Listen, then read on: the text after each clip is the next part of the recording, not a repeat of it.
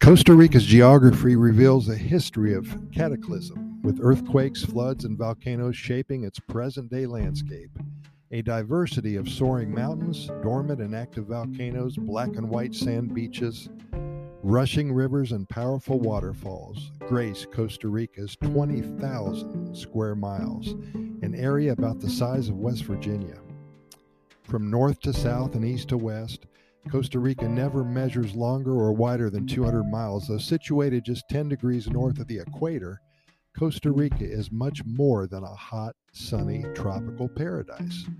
Rolling mountains and highland cloud forests contrast with eight hundred miles of Caribbean and Pacific shoreline, creating a country with four main geographical areas: the tropical lowlands, the northern central plains, the central valley, and the northwest peninsula.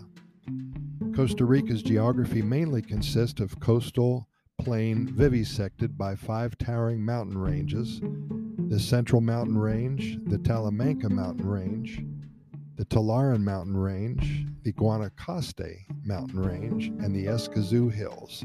The highest point in Costa Rica is at a little over twelve thousand feet above sea level. It's called Cerro Chirripó, and it's located in the Talamanca Range. In addition to plentiful mountains, Costa Rica boasts at least sixty volcanoes, five of which are active. This volcano abundance comes courtesy of two tectonic plates, the Cocos Plate and the Caribbean Plate, that sit beneath the country's landmass. The shifting plates have caused many serious earthquakes over the years, slowly terraforming Costa Rica's horizon with soaring mountains and conic volcanoes. There's fourteen major river systems that originate in Costa Rica's mountains, each draining into the Caribbean Sea, the Pacific Ocean, the San Juan River, or Lake Nicaragua to the north. Two of these rivers, the Pacuare and the Reventazón, which I know I'm pronouncing wrong, produce world-famous whitewater rapids, while others, such as the Sixaola and the San Juan Rivers, provide natural bound- boundaries excuse me, between Costa Rica and bordering nations. Costa Rica is part of the neotropic ecozone and has both tropical and subtropical climates. The country is famous for its microclimates, which are created by the variations in weather and temperature seen through the nation.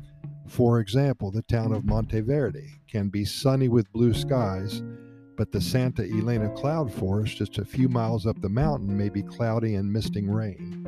As a general rule, the temperature drops four degrees Fahrenheit for every one thousand feet of elevation gained. Costa Rica, of course meaning rich coast, owes its diversity and natural treasures to its varied geography, ecological zones, and microclimates. For the visitor, such geographical diversity equals a rich adventure through some of the world's most biodiverse ecosystems. The wonder of Costa Rica can be seen in a rather short period of time, again, a smaller country the size of West Virginia. When you get a moment, look at a map of the United States and then look at West Virginia.